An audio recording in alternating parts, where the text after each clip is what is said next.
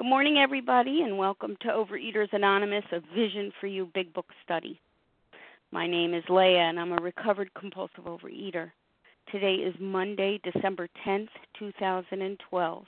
Today we are reading from the Big Book. We are in Chapter 6, Into Action, on page 78, the very first full paragraph, beginning with In Nine Cases Out of Ten. Today's readers are Fran, Penny E, Carol P, and Judy B.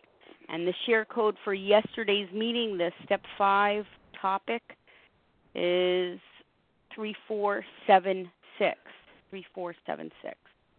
OA Preamble Overeaters Anonymous is a fellowship of individuals who, through shared experience, strength, and hope, are recovering from compulsive overeating. We welcome everyone who wants to eat to stop eating compulsively. There are no dues or fees for members. We are self supporting through our own contributions, neither soliciting nor accepting outside donations. OA is not affiliated with any public or private organization, political movement, ideology, or religious doctrine. We take no position on outside issues. This meeting's primary purpose is to abstain, to recover from compulsive overeating, and to carry this message of recovery to those who still suffer. Our sole purpose OA's fifth tradition states each group has but one primary purpose to carry its message to the compulsive overeater who still suffers. At a Vision for You Big Book study, our message is that people who suffer from compulsive overeating can recover through abstinence and the practice of the 12 steps and 12 traditions of Overeaters Anonymous. I will now call on Lois to read the 12 steps. Good morning, everyone. This is Lois, a recovered compulsive overeater from Massachusetts. The 12 steps. One, we admitted that we were powerless over food, that our lives had become unmanageable. Two, came to believe that a power greater than ourselves could restore us to sanity. Three, made a decision to turn our will and our lives over to the care of God as we understood Him. Four, made a searching and fearless moral inventory of ourselves. Five, admitted to God, to ourselves, and to another human being the exact nature of our wrongs. Six, we're entirely ready to have God remove all of these defects of character. Seven, humbly asked Him to remove our shortcomings. 8. Made a list of all persons we had harmed and became willing to make amends to them all. 9. Made direct amends to them to some to such people whenever possible, except when to do so would injure them or others. 10. Continued to take personal inventory of ourselves when we were wrong, promptly admitted it. Number 11. Sought through prayer and meditation to improve our conscious contact of God as we understood Him.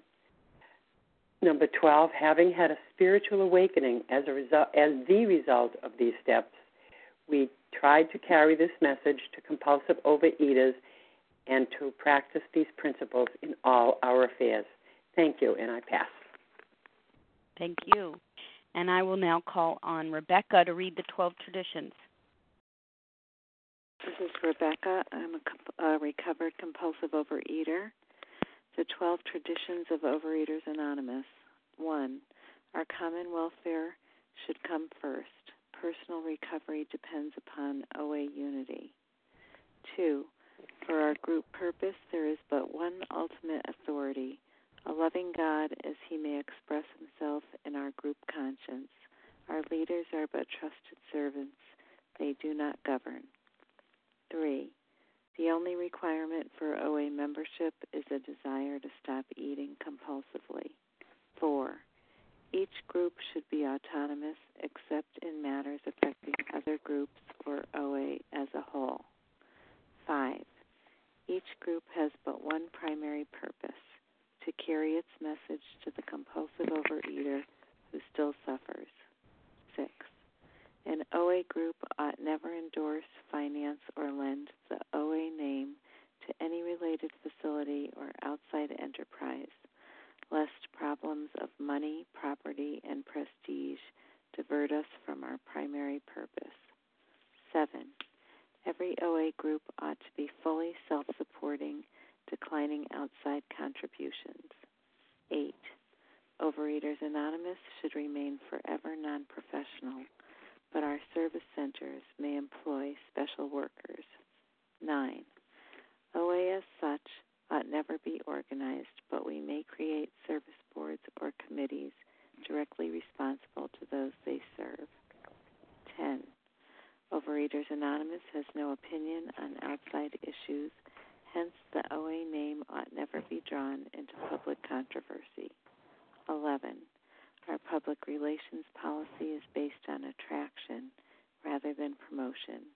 We need always maintain personal anonymity at the level of press, radio, films, television, and other public media of communication. 12. Anonymity is the spiritual foundation of all these traditions, ever reminding us to place principles before personalities.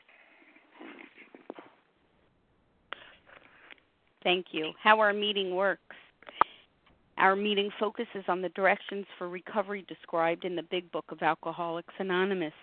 We read a paragraph or two from the literature, then stop and share on what was read. Anyone can share, but we ask that you keep your sharing to the topic and literature we are discussing, and that you keep your share to approximately three minutes. Singleness of purpose reminds us to identify as compulsive overeaters only. Our abstinence requirement for moderators is one year, and for readers is six months. There is no abstinence requirement for sharing on topic. This meeting does request that your sharing be directly linked to what was read. We are sharing what the directions in the Big Book mean to us. To share, press star 1 to unmute. Once you are done sharing, let us know by saying pass. Then press star 1 to mute your phone. In order to have a quiet meeting, everyone's phone except the speaker's should be muted. And today we resume our study of the Big Book. We are on page 78, the first full paragraph beginning with in nine cases out of ten. And I will ask Fran to begin reading, please.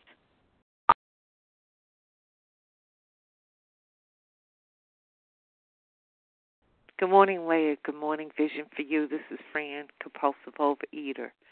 In nine cases out of ten, the unexpected happens. Sometimes the man we are calling upon admits his own fault, so feuds of years standing melt away in an hour. Rarely do we fail to make satisfactory progress. Our former enemies sometimes praise what we are doing and wish us well. Occasionally, they will offer assistance. It should not matter, however, if someone does throw us out of his office. We have made our demonstration, done our part. It's water over the dam. And I pass. Thank you. Thank you, Fran. Would anyone like to comment on this paragraph?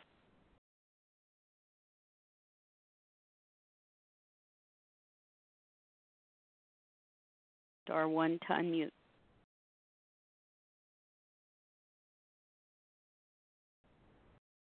This is Sarah.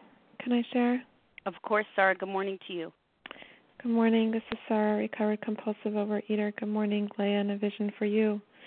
It should not um, it should not matter, however, if someone does throw us out of his office. We have made our demonstration, done our part.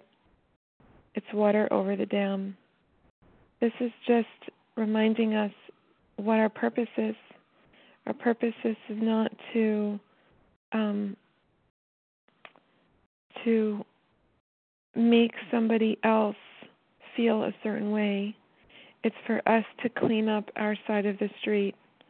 It's for us to right a wrong, to correct ourselves, and to put ourselves right on the right path of doing the right thing and and taking responsibility for our own behaviors.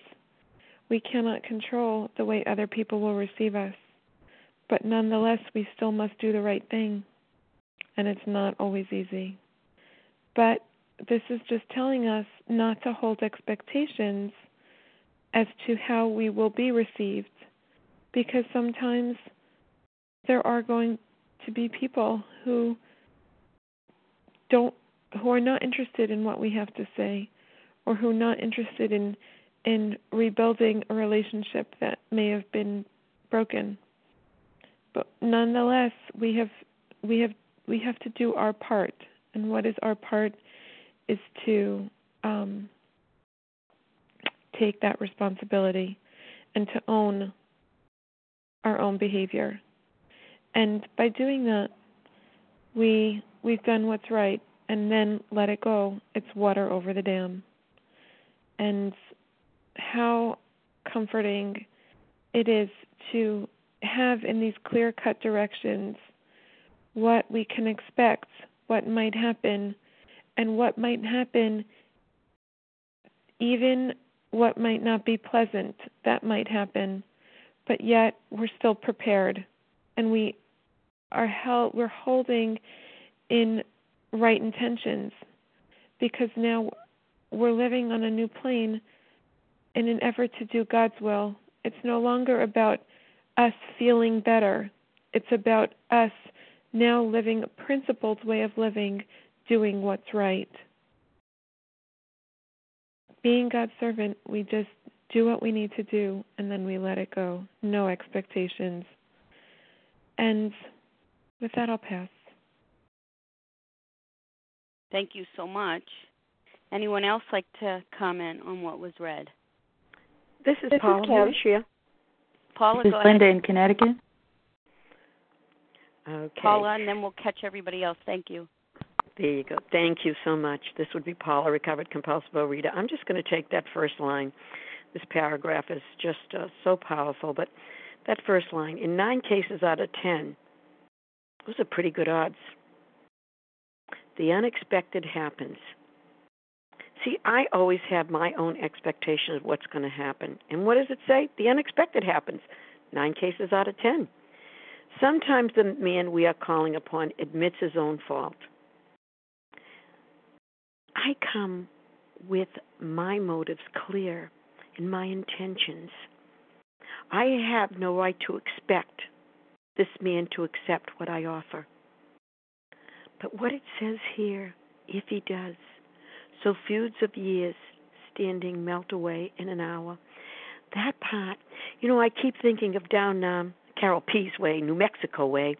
When it snows, the snow falls, and it and you see it melting before your very eyes. You say, "Wow, how quickly that melted!" And that's it. But in New Hampshire, does not do that. Does not do that as quickly. But this part, what happens here? Melt away in an hour? Could that be all the resentments, the anger, and when two come together, what God can do? We have no right to expect this. But if it does, we get to see yet again God working and us clearly doing our part. Thank you for allowing me to share. And with that, I do pass. Thank you. I heard Linda. Who else was trying to get in? Kim. Kim. Okay, Linda and then Kim, please. Thanks. Hi, it's Linda, a, a recovered compulsive overeater. Um, gosh, I had wonderful experiences with this uh, step, and with, and I certainly understand the paragraph, at least in part. I just wanted to share something very sweet. This is a very serious thing, and everything that's been said, I experienced, and yet there are these very surprising, tender moments, and um, it just kind of floored me. I hope it doesn't sound silly to you because it wasn't silly to me. When I was a very little kid, there was a corner store, a mom and pop store, and they sold candy, and you know what I did? I stole some of it. I think probably only a couple pieces of bubble gum. But you know, after I was working on my fourth step, I remembered that. And it was like a little tiny nick or cut. And it hurt. And i thought well i better say something. Now some people would bypass that but i was i guess such a perfectionist that i went to the went to the wall doing this. So i went to this man that i knew very well. I went to his house and i talked to him. And i cried like i was that little tiny kid and do you know he cried too and he said, I shouldn't have sold it. I shouldn't have sold all that stuff to little kids. And we both cried and we both felt an awful lot better. And to me that shows not only the power of the steps to to remove big things, but little things that hurt and it united the two of us. So I just wanted to share it because it was so sweet and so human. Thanks. Thank you, Linda. And now to Kim, please. Thanks, Leah. Good morning, my fellows. My name is Kim. I'm a recovered compulsive overeater from South Jersey. Our former enemies sometimes praise what we are doing and wish us well. Our former enemies. So this is the action steps. You know, we've done a lot of work here.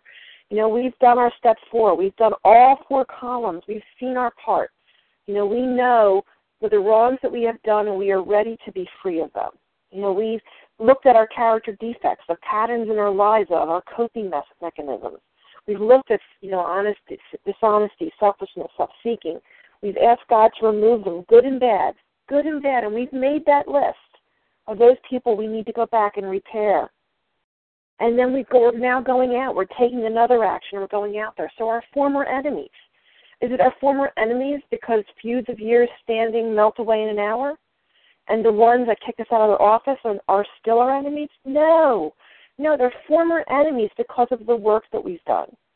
We now understand it's our part. The resentments are gone. We are. It is not about if someone kicks us out of our, off, our office or if someone praises us for what we're doing. The freedom of the ninth step is taking the action because now we don't have to carry that resentment around. We have repaired that past. Whether or not someone accepts it is none of our business. Whether someone accepts it does not diminish the freedom that we're going to feel. Because they're now former enemies, because we now understand that those people that hurt us were doing the best that they could at the time. We're realizing the people that hurt us were people that we have stepped on their toes and they have retaliated.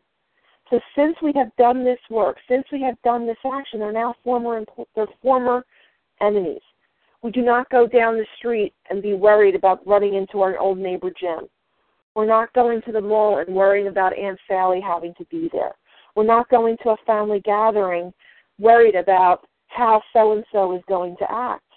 They're now our former enemies because of the work that we've done and the freedom, the promises are right around the corner. So it doesn't matter if feuds of years melt away in an hour or if someone kicks us out of our out of their office. They we are going to experience that freedom because of the actions that we are taking to repair our past. And how they are received by another person is incidental. And that's why the true freedom is making the amends, not the outcome of the amends. And with that, I pass. Thank you so much, Kim. My name's Leigh. I'm a recovered compulsive overeater. It says here rarely do we fail to make satisfactory progress. Um, you know, what's the number one priority here? The number one priority is to access this power greater than ourselves that's going to restore us to sanity. So the fact that I have done steps one through eight particularly steps four through seven, where I'm beginning to examine the attitudes and the ideas that float around in this brain of mine, that I have prepared myself to knock on this office door. You know, I am preparing to take responsibility. I am preparing to take responsibility for the consequences of my behavior in the past. I'm I'm now uh no longer pointing my finger, blaming the world on uh, on on my behavior and my actions. I'm the one that's now disciplined by God to do this right thing, right? To have God be my master, to obey and submit myself to Him. So rarely do we fail to make satisfactory progress. So no matter what occurs in that office, whether I am embraced with perhaps, uh, you know, a good cheer, um, or whether I'm booted out of the office, doesn't really matter because the point is that I'm taking responsibility that I was a creator of disharmony, that I caused harm, And so this is not a, a step where I'm ashamed. We're not ashamed while doing the ninth step. This is not an exercise in beating oneself up. Making amends is, a, in a very spiritual sense, a very dignified process because we are doing the right thing. And if I delay doing this, if I delay doing this, then I'm going to be the one to suffer because it will delay my growth. It will delay my uh, rep- my uh, relationship that I'm building with God, and also, of course, I'm if I experience this stagnation in my process towards God, then I'm then I'm stalling this building of a new and healthier life. It says uh, here, it should not matter, however, if someone does throw us out of his office.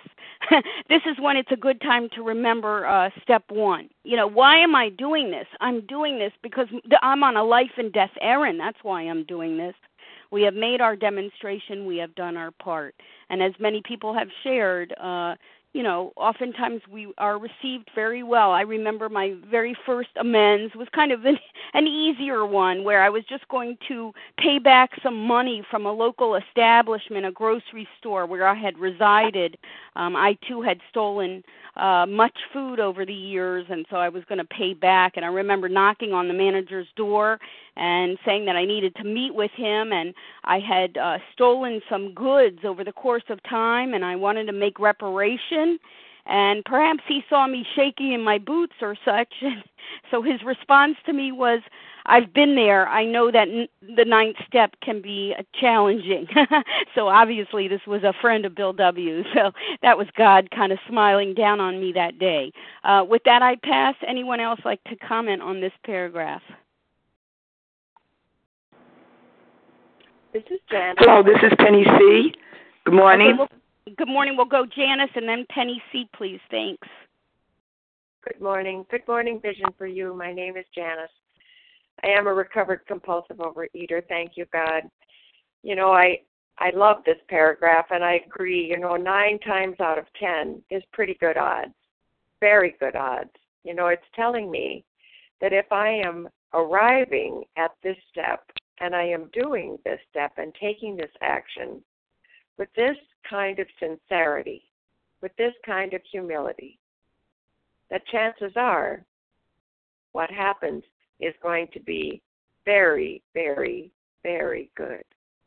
You know, because I am in a place now where I'm beginning to feel this transformation. You know, this is a transformation of attitude, of outlook on life. You know, it is something that we are all experiencing as a part of this process. And so we're taking actions and becoming whole new people, whole new people. And so when we go with that attitude, I remember so well my own experiences with step nine. And I went with an attitude of sincerity that I would never have been able to take with me before this. You know, I really felt the presence of God with me, with me. And it humbled me. And yes, there might have been some some anxiousness doing it because my experience was not very good with this kind of thing yet because I hadn't done enough of them yet. But as I did them one by one, I experienced what this paragraph says. You know, oftentimes they wish us well. Oftentimes they wish us well. And even when they aren't able to accept that kind of thing from me at this point in time, sometimes it comes later. That was my experience. Sometimes it comes later. But when it comes, it is nothing short of a miracle to experience it. And with that, I'll pass. Thank you so much. And now to Penny C, please. Good morning, everybody. It's Penny C from Massachusetts. I'm recovered compulsive overeater. What I wanted to point out in my experience here was the the need for a recovered sponsor when I approach the this step. Um, yeah, it's true for me that nine times out of ten, the results was was miraculous. Even um, even so joyful. One, I remember one one instance where the joy just continues. I just even years later, I think about the the uh, incident and how I met with this person and and the the the wonderful feeling that came um, of that forgiveness and acceptance and, and true love. However, I did come into a situation another time where I I spoke to my sponsor and was ready to make amends, and I was told that uh, we couldn't talk until I admitted everything was my fault, and it stopped me in my in my tracks. I didn't know what to say, and was was upset, quite upset. So, to have a sponsor who would help me decide the best way I could make the amends, then to be there so I could um, bounce off her the reaction I received, so I would be left in in you know in a in a loving state and not not even. Uh, I think the chances that at that point were that I could have had another resentment to to deal with, but it was quickly a wonderful thing that I was able to talk to my sponsor and go on my way. So um, I just I, I'm very grateful, and I just uh, think it's just so so important that we have a recovered sponsor when we when we approach any of these uh, amends we're going to make. And with that, I pass. Thank you. Thank you. Let's move on to the next paragraph now with Penny E, please. Thank you, Leah. Good morning, everybody. Penny E, a recovered compulsive overeater. Most alcoholics owe money. We do not dodge our creditors. Telling them what we are trying to do, we make no bones about our drinking. They usually know it anyway, whether we think so or not. Nor are we afraid of disclosing our alcoholism on the, the- theory it may cause financial harm. Approached in this way, the most ruthless creditor will sometimes surprise us. Arranging the best deal we can we can, we let these people know we are sorry. Our drinking has made us slow to pay.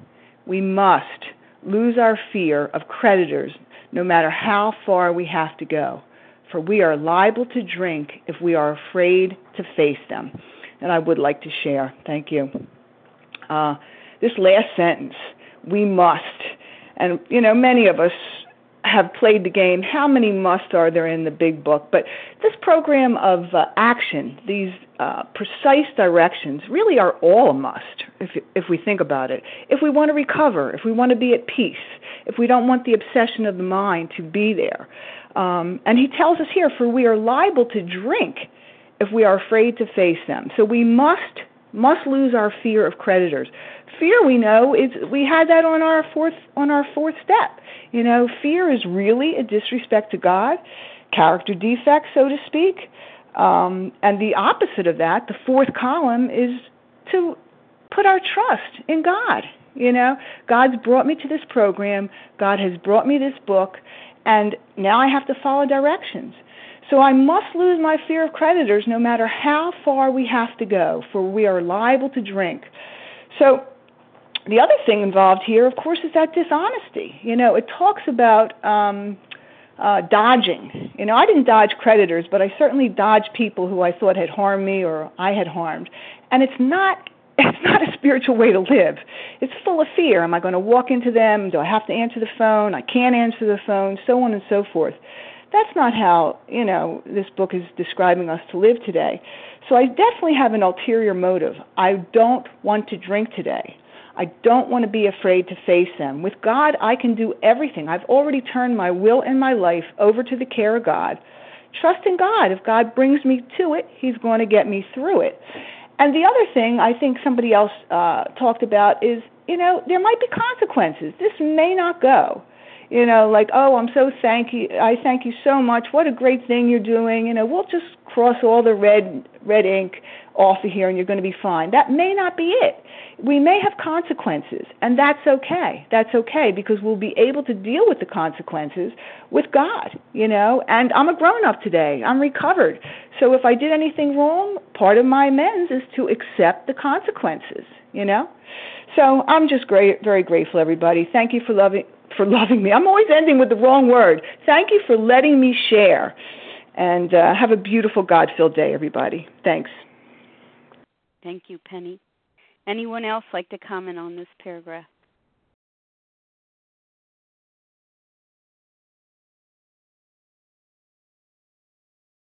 Jump in, the water is warm.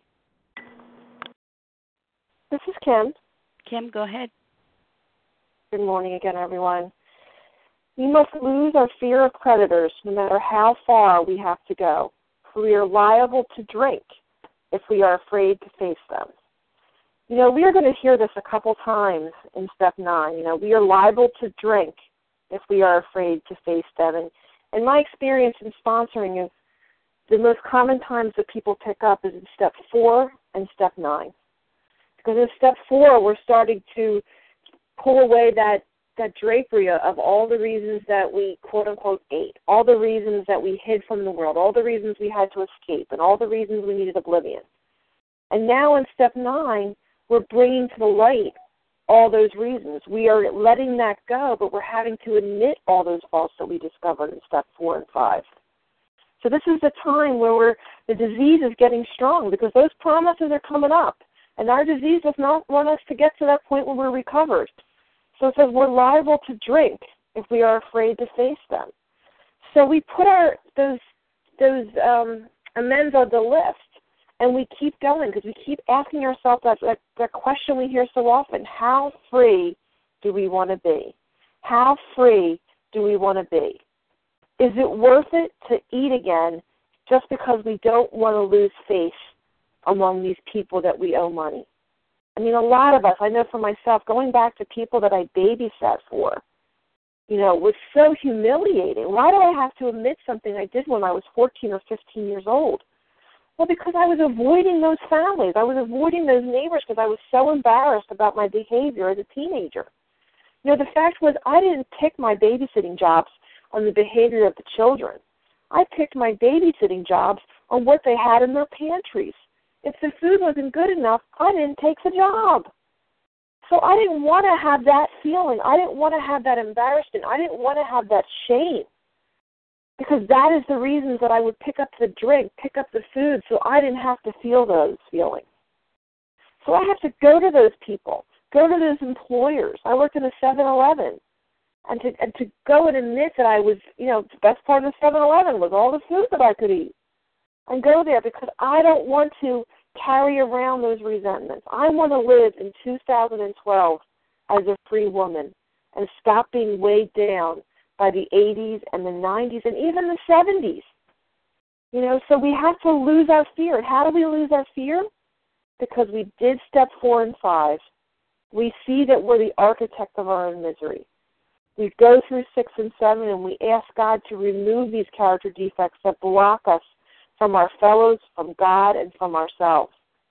And in steps eight and nine, we are going to get those blockages out of the way so we can be reunited with God, our fellows, and ourselves. So we are so close. So we have to remember that we have committed that we're going to go to any length. Because if we do not go to any length, we are liable to drink and we are afraid to face them. And with that, I pass. Thank you, Kim. Anyone else on this paragraph?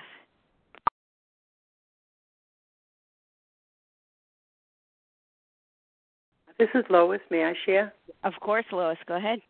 Hi, good morning, everyone. Uh, we must lose our fear, or perhaps we could drink again. But for me, um, I I still I still felt my fear. You know, I want to say that I felt terribly afraid, but you know, do, with the fourth and the fifth step, I learned and I admitted I admitted these um, these um, situations where I had been dishonest and stole and owed people amends, and so I had a witness. You know, first of all, God was my witness, and I, you know, I had truly, you know, wanted to be of maximum service to God and and I, but I was terribly afraid. I want to say that I I hadn't lost it, but and I had admitted this to my sponsor, you know. So um, I had a witness. I had two, one live and one a spirit.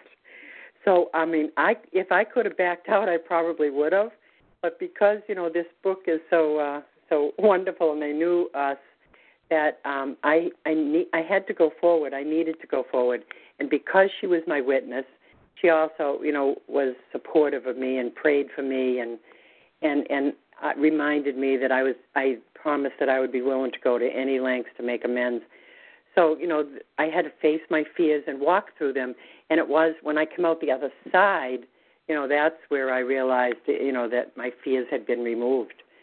So um, I'm very, very grateful for all of those changes that enabled me, you know, to um, to to not be too afraid of my fears. But you know, somebody mentioned once that fear knocked on my door and I opened it and there was nobody there. So thank you very much, and I pass.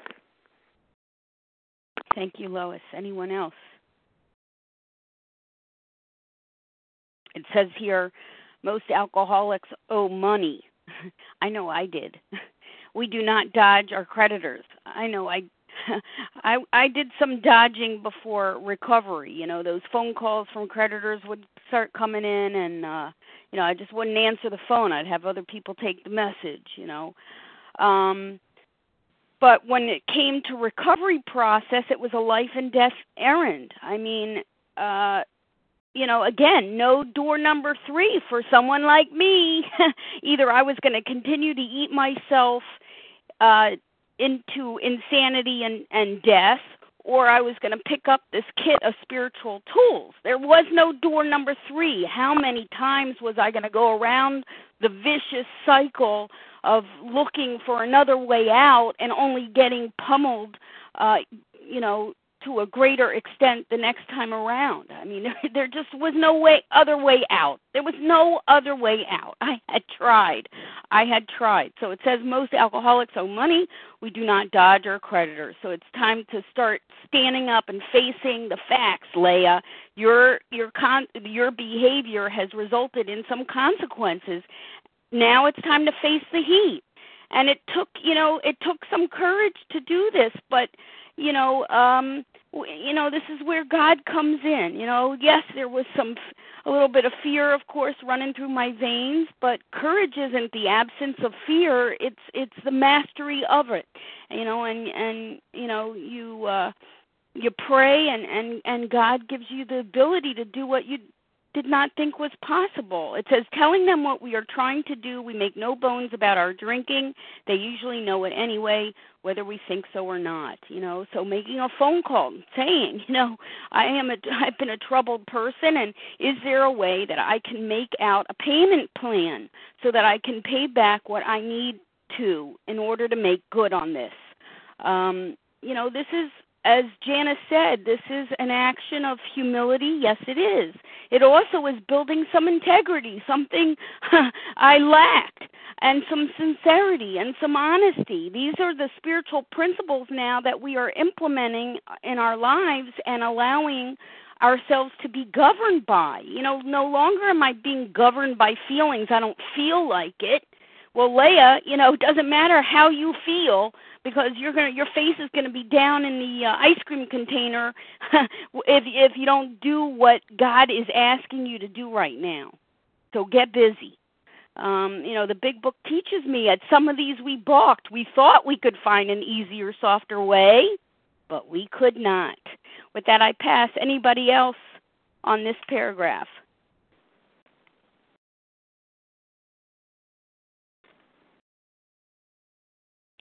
I'll take that as a no. Let's move on to the next paragraph with Carol P., please. Mm, good morning, everyone. Carol P. here, compulsive overeater. Perhaps we have committed a criminal offense which might land us in jail if it were known to the authorities. We may be short in our accounts and unable to make good. We have already admitted this in confidence to another person, but we are sure we would be imprisoned or lose our job if it were known. Maybe it's only a petty offense such as padding the expense account. Most of us have done that sort of thing. Maybe we are divorced and have remarried but haven't kept up the alimony to number one. She is indignant about it and has a warrant out for our arrest. arrest. That's a common form of trouble too. And I pass. Anyone like to comment on this paragraph?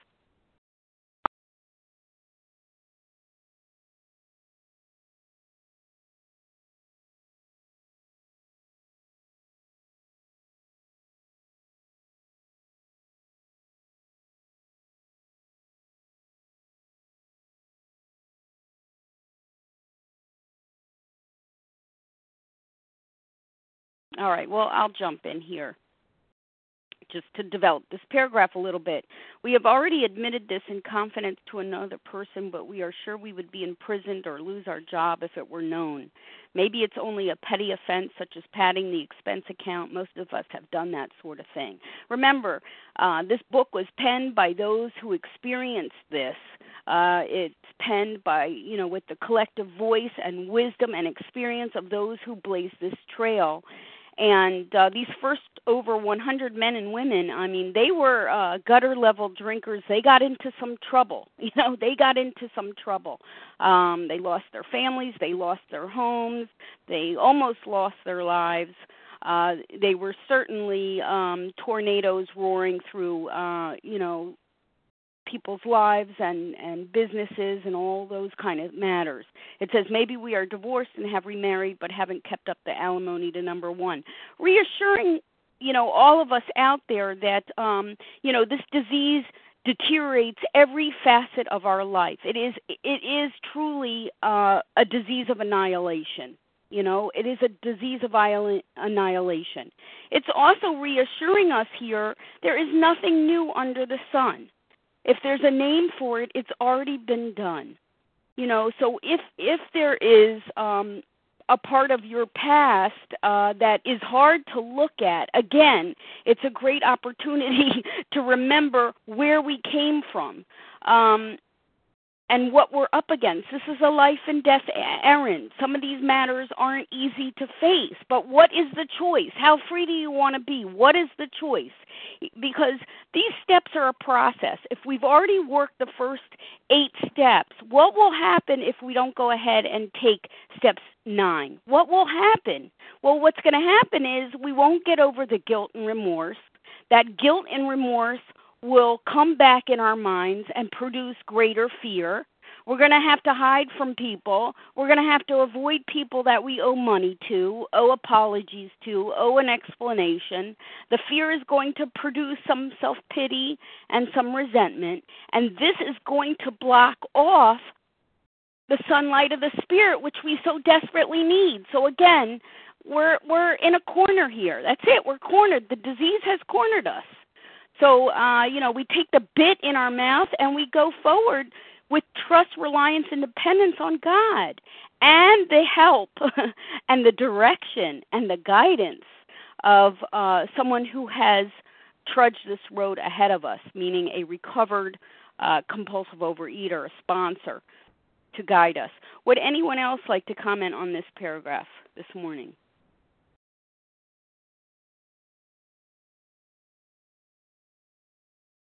Okay, I'll take that as a no. And let's move on to the next paragraph, please, with Judy B. Uh, good morning, Leah. Good morning, everyone. This is Judy B., grateful, recovered, compulsive overeater from Massachusetts. Although these reparations take innumerable forms, there are some general principles which we find guiding. Reminding ourselves that we have decided to go to any lengths to find a spiritual experience. We ask that we be given strength and direction to do the right thing, no matter what the personal consequences may be. We may lose our position or reputation or face jail, but we are willing. We have to be. We must not shrink at anything. I'd love to share on this paragraph. Um, being willing is such an important part of this. uh, the part I'd like to go over is we ask that we be given strength and direction to do the right thing. And that reminds me of page 13, which my sponsor is often quoting. We ask that we be given direction and strength and um, to solve our problems. And so this is a, a general principle which we which will guide us through everything that we do. We ask God continually to give us strength and direction to do the right thing, to take the next right step. Over and over through every part of this program, and here they're talking about the ninth step. And if we're in doubt about anything, how to handle it, you know, we talk to our sponsor And then we pray to God. We ask for the strength and the direction so that we know what to do. And we are given that. You know, this works. Um, we must not shrink at anything. We just have to be willing to follow the uh, the directions that um, that God gives us in our life. And if we're quiet and take time to personally just sit with Him, we, we will be given we will be given those directions and the strength. With that, I pass. Thank you. Thank you, Judy. Anyone else like to comment on what was read?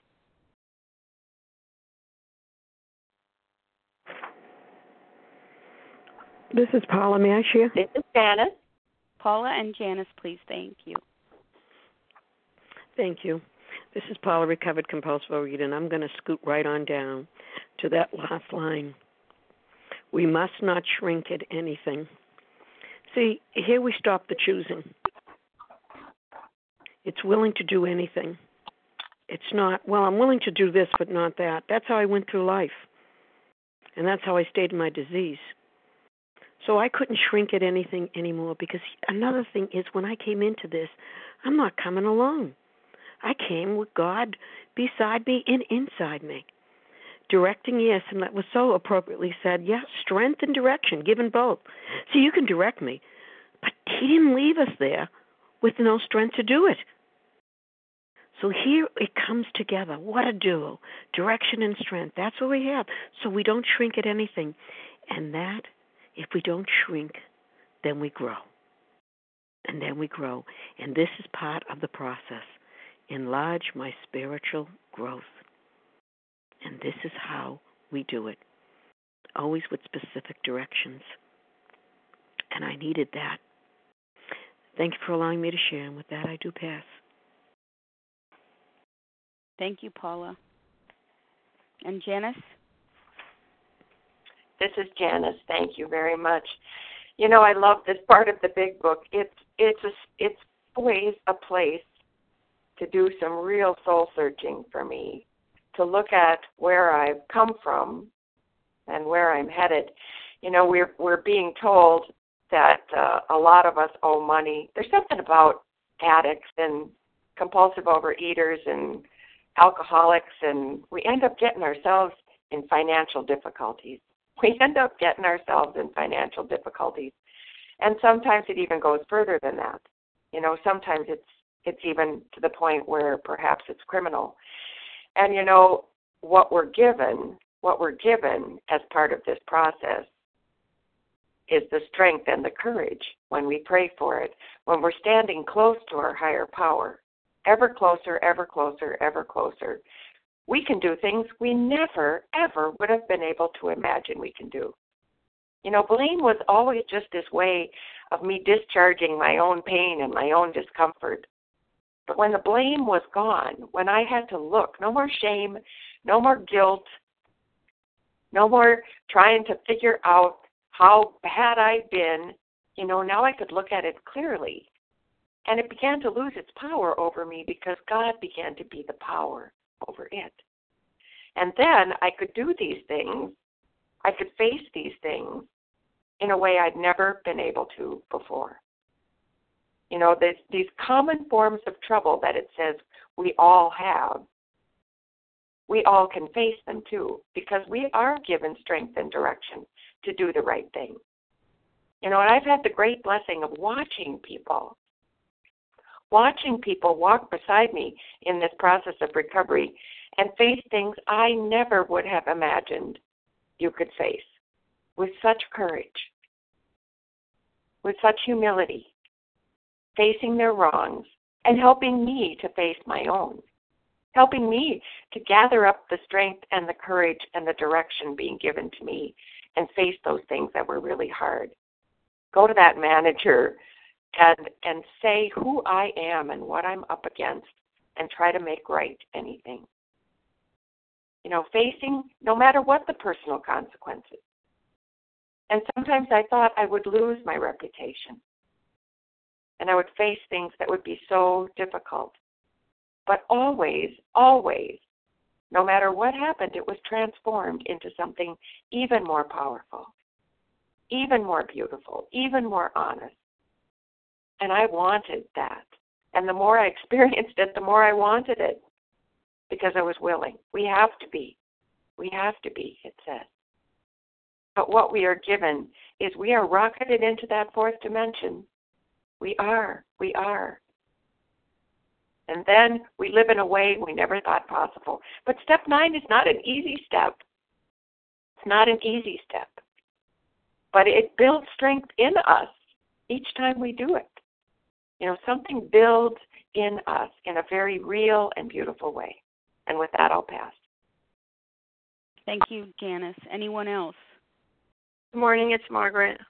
Margaret from New Jersey. Good morning. Thanks. Good morning. Good morning. Thank you, Leah. Uh, thank you, Vision for you. Um, you know, I was I was uh, listening, and it does build strength. It, you know, I used to sit there and pray, God, please give me the strength, give me the strength, give me the strength. And in the 12 and 12 of AA, he says it's, it's a fascinating journey. And once we get to the point where enough courage comes, once I could get to the point that enough courage would come, then the fear began to lift, and it began to disintegrate in in uh, in my hands. The uh, the fear, and I, I was thinking so much this weekend uh, of the pain of discipline versus the the pain of regret. You know, I thought I thought long and hard about that this weekend, and I can see more and more things just come up. Even though I'm done my fourth and fifth step, some little things have been coming up, and I I, I I'm going to make uh time with my sponsor to meet her face to face. I I do have a face to face sponsor where I can sit and talk to her and just tell her because I just want to shine that light on that part of me. I, it's just a wonderful fascinating journey, though it's scary. In the beginning, it's really scary. But as we go through it, the fear does begin to lift, and we really realize that we can get free. And I, I uh, heard Jana say that word "build." Uh, we we need to build this, and that's what Bill saw in his story. He he said he needed to build this, and he wanted to escape. You know, and every day I think to myself, how free do I want to be?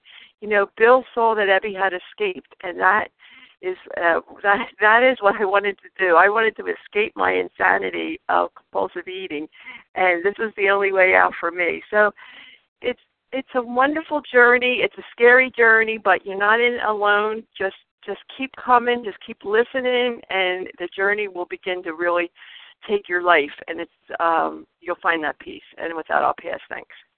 Thank you, Margaret. Anyone else on this paragraph? This is Kim. Kim, go ahead. Good morning, everyone, again.